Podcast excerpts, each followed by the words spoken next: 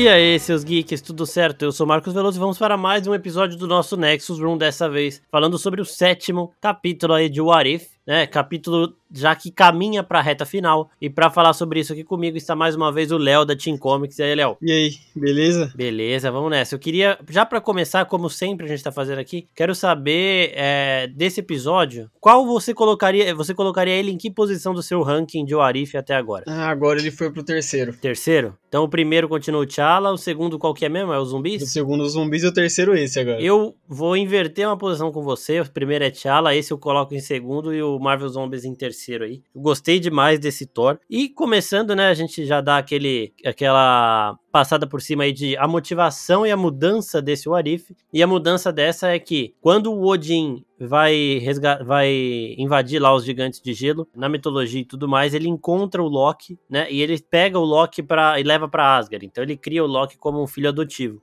Aqui, ele encontra o Loki também, só que ele deixa o Loki com os gigantes de gelo como uma mensagem de paz, sei ele lá. Devolve, né? E aí o Loki cresce lá é, como príncipe também. Então, tipo, o Thor, príncipe de Asgard, e o Loki, príncipe de Jotunheim. Então eles vão crescer, cada um vai ser rei do seu reino e tudo certo. E a gente vê o impacto, né? O VG até fala disso, o impacto que o Loki tem no crescimento do Thor, né? Não, achei interessante. A primeira vez que eu vi algum Thor que não tinha um Loki crescendo com ele, sabe? Os dois sempre estavam ali juntos de alguma forma.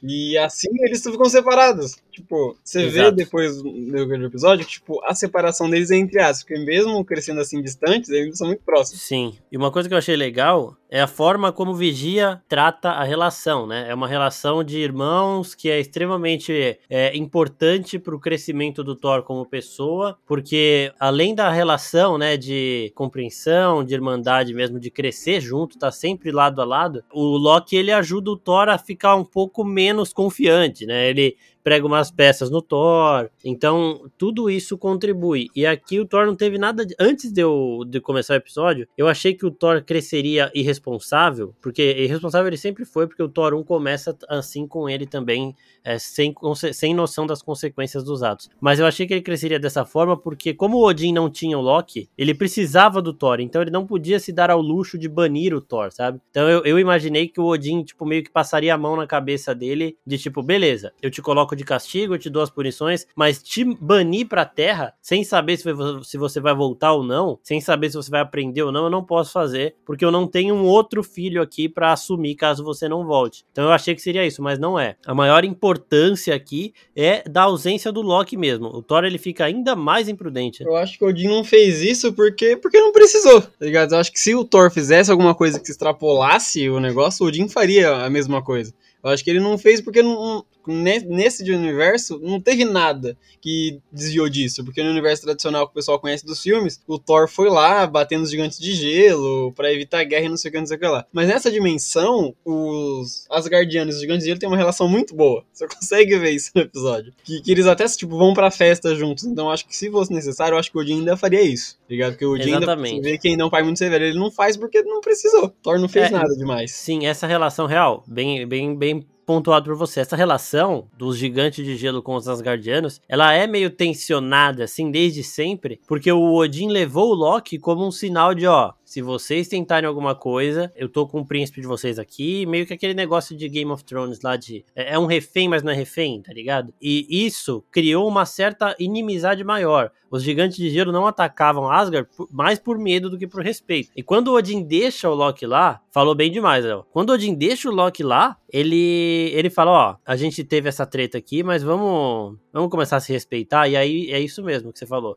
Eles, ele, Loki e o Thor crescem meio que como o Loki fala depois, né? Irmãos de outra mãe. E o Loki vira um gigante, né? Eu achei que o Odin tivesse pego ele porque ele era um bebê que não seria tão grande quanto os outros gigantes de gelo e por isso que o, o rei lá de Jotunheim, ele não queria o Loki, o, o Laufey, né? Mas você sabe, tipo, se crescendo lá ele fica realmente maior? O que que tem a ver? Ou se o Odin... Ah, ah, ah, lembrei, lembrei. O Odin, ele coloca, ele faz alguma coisa com o Loki que fará o Loki Loki crescer como um Asgardiano. né? Então é meio que um feitiço, ó, sei lá. Pera, você viu isso aí aonde? Que dessa aí nem eu sabia. Não, eu lembrei que ele coloca a mão no, no Loki e o Loki deixa de ficar azul e fica, fica branco e, tipo, aí dá a entender que ele vai crescer como um humano e não como um gigante Ah, de sim. gelo. Mano, eu lembro que o Odin ele falou pro, pro, pro Loki no- nos filmes que ele pegou o Loki, não foi nem tipo pra, pra ameaçar nem nada, porque ele tava lá e ele foi abandonado porque ele era muito pequeno. Então, eu lembro disso Tal- também. Talvez, pra ele crescer no meio dos gigantes, os gigantes vendo que ele era que ele era pequeno, talvez eles fizessem alguma parada mágica pra ele crescer normal. Porque todos os reinos ali, os, nove reinos, são dotados de magia. Tá Sim. Se você tem algum problema, a magia resolve o negócio. É, menos na minha ser. opinião. Até porque o Loki, se não me engano, ele, ele comenta na série dele, né, que ele não, que ele não que ele fica daquele jeito por causa de uma magia que a mãe dele fez. Até que a, a Sylvie pergunta, né, por que, que você tá assim, né? Tipo, tá com colar, mas tá desse jeito. Ele fala, não, minha mãe fez eu ficar desse jeito. Tá ligado? É graças à magia dela que eu sou assim. É, então, eu pensando nisso tudo, eu lembro disso aí também do Odin. Se você for ver também, ele é um pouco, não, não é muito, mas ele é um pouco menor do que os outros gigantes de gelo que estão com ele na Terra. É, nesse episódio de Se Warif. fosse olhar pelos quadrinhos, aí, tipo, todas as criaturas, tipo assim, a maioria das criaturas mágicas consegue controlar o tamanho da forma que quiser. Os gigantes de gelo, principalmente. O Loki, atualmente, nos quadrinhos da Marvel, ele é o rei lá do reino dos gigantes de gelo. E ele altera o tamanho dele na hora que ele bem entender. Sim. Ah, Pode ser pequeno, gigante. É, pode ser isso também, então. E aí depois a gente vê o Thor. O Thor lá, ele era revoltadinho, né? O Thor que a gente conheceu no Semi, no primeiro Thor e tudo mais. Aqui ele não quer saber de treta nenhuma, ele quer saber de festa. Ele faz festa em vários planetas. E aí quando o Odin entra no naquele. esquema do T'Challa. Isso, exatamente. Ele convenceria o Thanos na base da conversa. Converseria. É, mas o Thor não é inteligente. O T'Challa, ele ainda tem a genialidade, ele tem aquele. Ele tem. é, ele é especialista também em diplomacia, né? E o Thor não tem nada disso, a gente percebeu aqui. Mas ele só quer, ele só quer saber de festa, ele vai pros planetas. E aí, quando o Odin adormece, ele fala: Vou pra um planeta que o Heimdall não tá nem olhando. Quero saber o que, que você achou disso, porque pra mim o Heimdall ele tinha total acesso aos todos os planetas do- desses reinos, sabe? Todos esses reinos aí que tem a ver, tem a conexão com Asgard. Não, o, o ele consegue olhar pra onde ele quiser ver. Quer dizer, pra onde quiser é bem o forte, né? Porque sempre vai ter aquele negócio de, de algum lugar que ele não consegue ver. Sempre vai Sim. ter isso nos quadrinhos do cara. Tipo, ele é invencível, mas tem aquele negócio que vence ele. Sempre tem essa parada. É, mas sempre. o Randall, ele consegue ver o que ele quiser. Mas ele não é onipresente. Ele só vai ver onde ele estiver procurando, tá Sim. ligado? É você, você vai olhar pro computador, você vai ver o computador. Mas se você quiser olhar pro seu quarto, pra sua sala, você vai ver. Mas se você Não, não, isso olhar, você sim. não vai, tá ligado? É assim que funciona. Eu acredito que, tipo, ele tava fazendo o que ele sempre faz, que é olhar possíveis ameaças a Asgard, tá ligado? Como ele já Uhum. tinha, tipo, assim, em mente que Thor não ia fazer, sei lá, alguma besteira, ele tava olhando pra possíveis ameaças. Então, tipo, ignorou. Esqueceu da existência do Thor. É, faz sentido, mas é que, sei lá, isso, isso me incomodou um pouquinho, porque eu lembro que nos filmes de Thor era mó treta pra conseguir, é, tipo, enganar o Heimdall ou sair sem o Heimdall perceber. O Loki tinha que usar os, os poderes ilusionistas dele, e aí beleza, o Loki é o deus da trapaça, então a gente entende. Agora. Não, isso que você falou é verdade, porque o, o Thor ele chega na ponte, né? Ele usa Bifrost pra chegar na Terra. É, não, então, ele, ele tem um monte de nave Cara, eu lá, tinha né? esquecido disso. É, é mesmo, né? Ele chega na Bifrost mesmo. Ele chega na Bifrost, é Não, não foi explicado, né, como que, que ele passou pelo Randall. Então, e outra, né? O Heimdall, pra mim, ele sentiria que o Thor não está em Asgard. E eu acho que ele tem a condição de meio que direcionar o olhar dele pra onde o Thor tá. Tipo, ah, se o Thor sumiu, eu vou procurar ele. E aí ele consegue achar na Terra fácil. Então isso do Heimdall meio que me deixou assim, mas beleza. Pra ter o episódio, a gente passa o Arif também não, não tem muito tempo de ficar desenvolvendo esses mínimos detalhes, porque é uma animação de meia hora. Então eles têm que apressar algumas coisas. E aí ele chega na Terra festejando e tal, e, e a relação que ele cria com a Jane Foster, eu, eu gostei, porque eu achei bem natural, eu achei muito engraçado da hora que ela fala que ama ele, foi muito foda. A Darcy casando com o Pato. A Darcy com o Howard, o Howard Pato também é uma das estrelas de Warif. A capa do Doutor Estranho e o Howard Pato estão tomando total. A, a Darcy com o Howard, inclusive, eu acho que no segundo filme, ela fala uma coisa parecida pra aquele estagiário, né? Ele chama ela pra tomar um café, ela fala, ah, isso não é um encontro. Só que ela tá meio que gostando dele aqui. E aí depois o Howard nessa aqui, ele chega pra ela e fala, ah, você voltou arrependida. Ela fala, não, não sei o quê. Mas isso aí também foi da hora. Mas o que eu gostei mais desse episódio foi que foi um show de easter eggs, né? Apareceu até o Scrooge lá, que é o o cara que assume o lugar do Heimdall em, em Ragnarok. Tava todo mundo lá de vários filmes. Tinha gente de Guardiões, tinha gente de Thor Ragnarok, tinha gente de vários outros filmes, tá ligado? Então, eu quero saber o que você achou dessa chuva de easter eggs, referências que a gente teve. Não, foi fantástico. Logo, uma parte de gente ali, mano. Eu só não vi o Peter, tá ligado? O Peter Quill eu não cheguei a ver.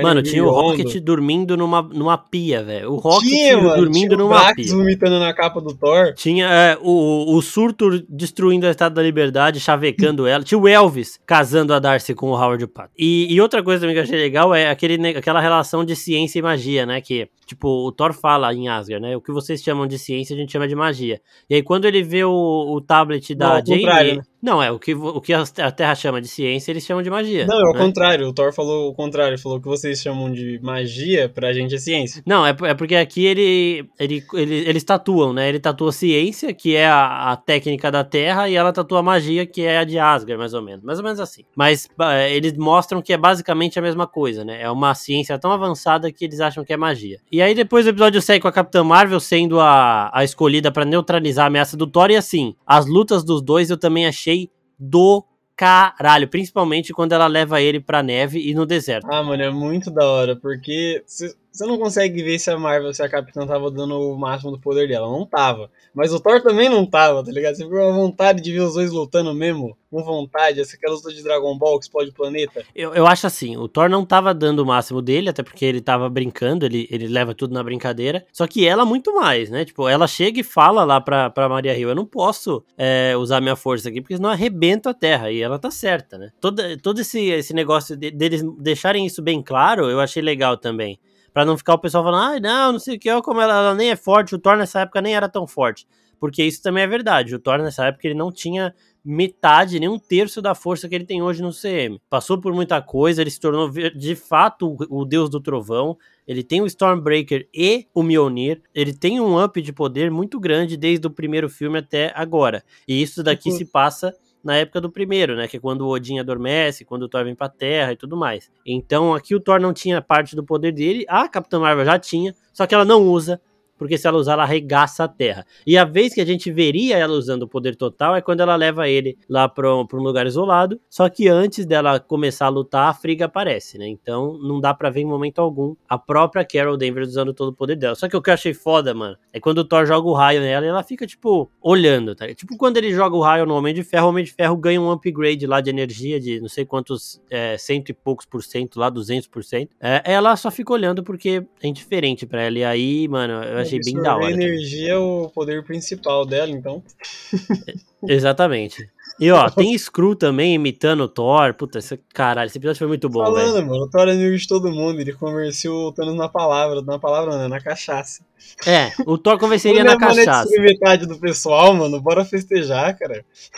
Exatamente. Um ele, ele, ele levaria o, o, Thanos pra, pra festa e o Thanos ia virar amigo dele, igual aconteceu com o Loki. E falando dessa relação dele com o Loki, eu, achei, eu também achei muito bom. Porque aqui os dois são reis, os dois são príncipes, né? Eu acho que o, o Lao Fei também tá vivo tal e tudo mais. Os dois são príncipes, os dois mostram ser um pouco imprudentes, mas eles não têm nenhuma rivalidade entre eles. Porque o, o Loki, a, a, o problema dele com o Thor é que ele quer ser o rei de Asgard. Então por isso que mesmo amando o Thor, ele tem ainda aquelas aquelas ações dele lá para passar a perna no Thor. A, agora, ele é o rei de Jotunheim, né? Ele, ele é o herdeiro de Jotunheim e ele não aprendeu as ilusões que a Friga ensina para ele, porque a Friga não deve nem, tipo, deve conhecer como amigo, é, amigo do meu filho, tá ligado? Mas ela não ensinou nada para ele. Não, aquele negócio que eu falei, relacionamento não só dos dois, mas entre os gigantes de gelo, os Asgardianos ficou tipo mil vezes melhor por causa disso, mano.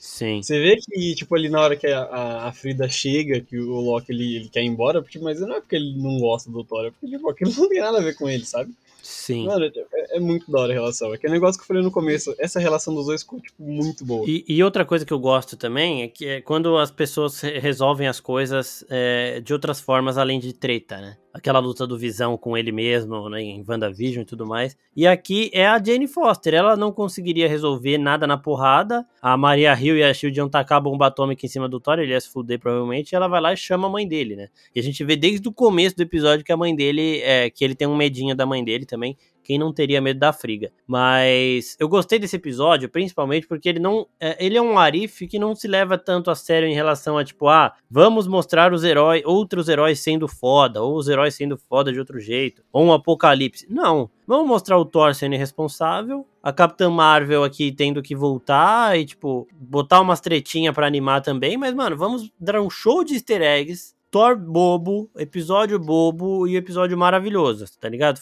Isso que eu entendi. Eu já tava meio tranquilo de, ah, vai ser isso mesmo, o episódio não vai ter nada demais pro futuro de Warif, né? Nenhum gancho, nem nada. Mas vai ser um episódio bem da hora de mostrar uma realidade alternativa, que é isso que a série deveria ser desde o começo. Só mostrar realidades alternativas sem ter uma influência direta no CM. E aí eles terminam o episódio com o Ultron, que deve ser o grande vilão desse Warif ele deve fazer com que todos os outros personagens que a gente viu até agora se juntem. Você tem que mencionar também aquela, uh, o finalzinho do episódio, antes do Ultron chegar, porque se a gente vê que o Thor esse, esse é um cara festeiro meio, sei lá, babacão, mas depois que a mãe dele dá aquela dura nele nervosa, Mano, ele, ele é cai na mão, ele cai em si. Ele até é chega depois, pede desculpa ali e, e, chama ela para sair. Nossa, é muito da hora, mano. Aí o episódio tá acabando, quando o episódio vai acabar, que vai subir as letrinhas, aí que aparece o Ultron Visão, com as joias de infinito e tudo. Até o Vigia fica as pessoas, ué. É, isso é verdade, né? Porque quando o Thor descobre que a Friga tá chegando, porque ela aparece para ele como uma projeção, e avisa que tá indo lá, né? Ele, ele começa a tentar fazer as pessoas obedecerem ele, ajudarem ele a arrumar as coisas. Aí ele não consegue na palavra, né? Porque aí ele só tava virando o estraga prazeres lá que a Capitã Marvel estava sendo até, até aquele momento, né? Ele tava zoando ela porque ela queria parar com a festa, e aí do nada ele teve que começar a parar com a festa. E a Nebula até fala: ah, meu pai tá me chamando, vai lá falar com o Thanos e tal, tudo mais. Muito foda também. É, o Drax vomitando nele, mó zona, mó, mó caos. E aí sim, ele pega o Mjolnir, ele sobe e ele aí ele tem um, um colapsozinho pequeno de Deus do Trovão. Aí a galera escuta ele fala: caralho, a Friga tá vindo, vamos lá. E aí ele começa a arrumar tudo, ele arruma até a torre de Pisa que não precisava ser arrumada, né? Ele bagunçou tanta coisa que ele nem sabia o que, que ele tinha bagunçado, o que, que era daquele jeito mesmo. Então ele deixa a torre de Pisa reta. E isso eu achei muito foda também, né? E aí ele, é isso que você falou mesmo, ele percebe que ele tava errado e ele vai lá pra Jane para agradecer, para chamar ela para sair. Então, assim, é aquele negócio de ponto absoluto do tempo é o Thor se apaixonar pela Jane. A gente acha que, sei lá, o Thor, ele tinha visto a Jane no, no, no, CM mesmo. Ela foi a pessoa que quis ajudar ele e tudo mais. Aqui não. Aqui ela chega na festa lá querendo saber coisas mais sérias e mesmo assim ele se apaixona por ela. Ela acaba entrando na dele. A gente achava também que, sei lá, a Jane ia achar meio boa essas paradas de, ai, ah, mano, eu quero saber da minha ciência aqui, dos meus avanços e tudo mais. Eu descobri o primeiro alienígena e esse cara quer festejar. Mas não, ela vai na dele, ela se apaixona também. E de novo, a cena que ela fala, eu te amo, puta, eu rachei o bico, velho. Eu, eu abri o olhão primeiro primeiro, né? Dei aquela regaladinha, eita porra. E aí depois eu ri demais, porque é muito bom também a relação dos dois. E agora desse final mesmo, que a gente já ia começar antes lá. É, o Ultron, com todas as joias do infinito e com a carcaça do Visão. O que, que você acha de. Carcaça de Vibranium, né? Só pra reforçar aqui. Você acha que ele pode realmente ser o vilão dos dois últimos episódios? Porque lembrando, são nove episódios, a gente tá no sétimo, então faltam dois. Ou você acha que ainda. Eu não sei como funciona o lance das joias do infinito no, nos filmes da Marvel, né? Mas nos quadrinhos eu já cheguei a explicar para você que elas só funcionam no seu universo. Aí eu não sei como isso vai funcionar, porque parece que aquele, que aquele visão, aquele Ultron, ele veio de outro lugar. Eu não sei se ele veio daquele universo mesmo. E tipo, se ele for dominar vários universos, eu fico pensando, será que ele tem uma joia de cada um para tipo cada um funcionar em um universo. Isso ia ser foda também. Tipo, ia ser muito bravo se isso acontecesse. Porque, mas, de novo, eu não sei, é. né? Se vai ser igual nos quadrinhos ou se não, se as joias funcionam em todo lugar. É, tem que ver isso daí, porque, sei lá, se ele tiver uma joia para cada universo, não vai ser tão útil quanto ele ter todas as joias daquele universo. O que eu acho que pode acabar acontecendo é ele ser uma ameaça para um universo específico e esse universo específico chamar os outros Vingadores. Mas também não sei. Não, eu quero entender como eles vão fazer tudo isso, porque assim, se ele for a ameaça do, do, do, universo dos Vingadores em que todo mundo morreu, é, não é porque o Thor tinha morrido naquele e nesse ele tá aqui, né? É, então eu realmente não sei como eles vão fazer isso, como eles vão juntar todo mundo. É, eu tô ansioso para ver isso. E antes de finalizar também, de passar pra parte dos próximos episódios, eu quero citar o Nick Fury indo pra UTI porque o Korg tinha que vomitar. O... Nossa, velho, esse, esse episódio daria um, um... Não, ele pulou. Não ah, não, ele foi pular, né? Ele foi pular, ele foi vomitar. É, isso aí. Mano, esse episódio daria um filme, um spin-off, um filme de duas... Poderia ter um filme de duas horas do Thor festejando com todos os personagens do CM aparecendo igual aqui. Seria muito foda, muito foda.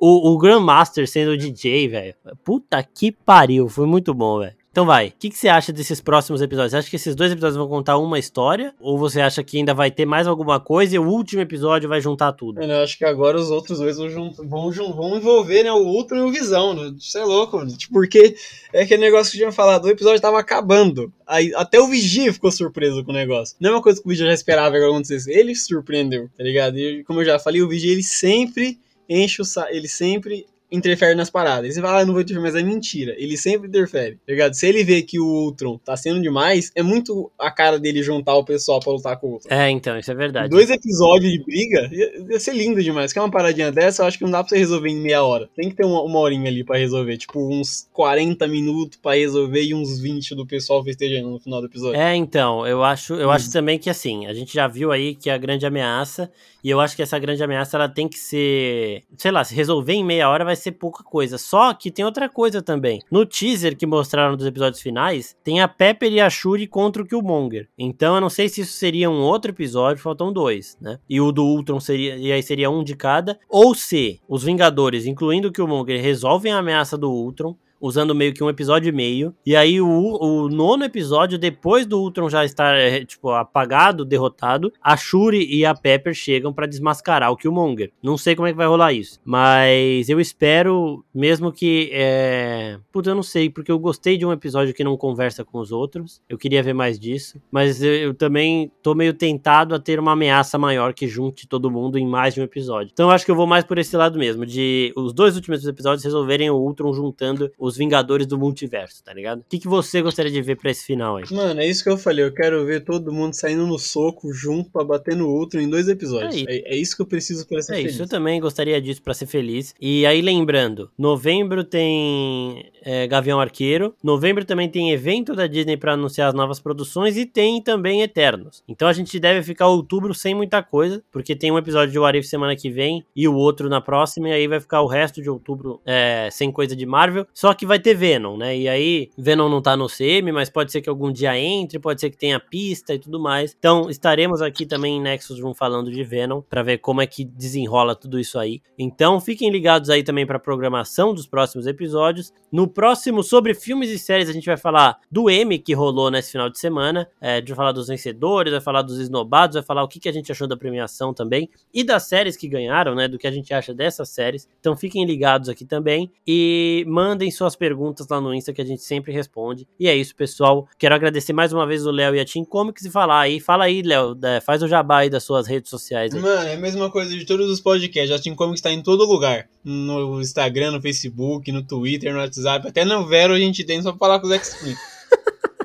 É isso mesmo. Só tem nós dois lá, Team Comics e o Zack Snyder. E a só. galera que lê os dois. E o Oficina também, TikTok, Twitch, Instagram, Twitter, Facebook, YouTube, a gente tá em todo lugar também, menos nessa, nessa aí que o Léo falou, que eu já nem sei o nome dele. Na Vero. Ninguém na Vero. Suporta que É, na Vero a gente não tá. Mas é isso, pessoal. Muito obrigado e até a próxima. Tchau, tchau. Valeu, Léo. Falou.